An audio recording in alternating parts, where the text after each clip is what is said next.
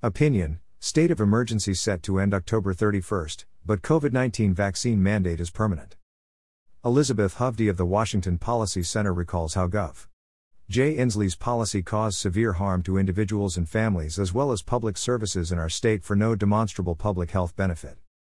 By Elizabeth Hovde with Washington Policy Center. Washington Governor Jay Inslee might be ending his state of emergency and rescinding all remaining COVID 19 emergency proclamations in October, but that won't take away the COVID 19 vaccine mandate on some state employees. The requirement, as well as the government implication that unvaccinated people are hazardous to others' health, is a COVID 19 hangover that won't be going away.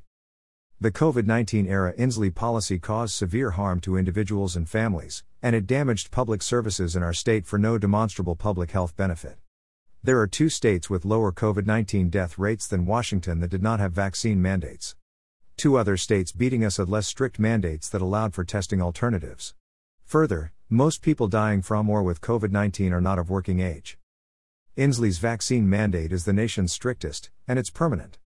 Inslee made sure to arrange for this dictate to continue after the state of emergency was called off with a June 30 directive that was later amended in labor negotiations. Read more about that here.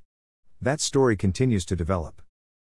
The amended directive says he is requiring a permanent COVID 19 vaccination as a condition of employment for state executive and small cabinet agencies. It includes new employees, in addition to all the current employees who didn't get fired because of the vaccine mandate enforced in the fall, after we knew both unvaccinated and vaccinated people could spread and contract COVID 19. Meanwhile, more private companies that had vaccine mandates for employees are bringing the requirement to a quiet end. They are reading the room and understanding the COVID 19 situation. Companies decided that the rationale for mandates had become weak enough that they don't want to continue, Jeff Levin Scherz, population health leader at Willis Towers Watson, told Axios. Boeing dropped its vaccine requirement in 2021, the story reports. Employers are trying to reduce barriers to entry for new hires.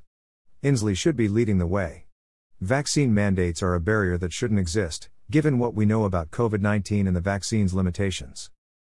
The rationale for a vaccine mandate as a condition of employment was always weak. At this point, it's embarrassing. Vaccines are lowering death from COVID 19.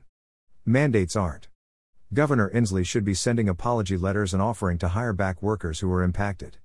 It might help some of the people whose careers with the state ended abruptly.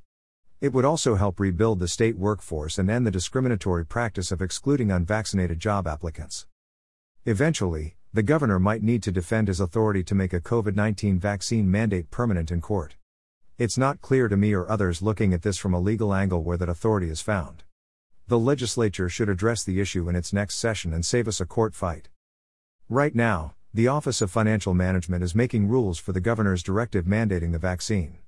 In its proposal, under a section titled, Reasons Supporting Proposal, it says, the vaccination requirements set forth in these proposed rules will help establish and maintain a healthy and safe work environment to protect the welfare of all state employees. The statutory authority for adoption cited is RCW 41.06.133 and RCW 41.06.150. A hearing for the rulemaking will be on Zoom at 8:30 a.m. on September 27. See this document for the link to attend. Public comments are due to brandy.chin at ofm.wa.gov by midnight on September 20th. Inslee said in his press release about the end of his state of emergency I can't express enough how grateful I am for all the healthcare workers, public health teams, and other frontline workers who have helped save thousands of lives during the past two years. Yet he fired many of them for lack of a shot that doesn't stop the spread of a virus in a mandate that was enforced after we knew about vaccine limitations. Elizabeth Hovde is a policy analyst and the director of the Centers for Healthcare and Worker Rights at the Washington Policy Center. She is a Clark County resident.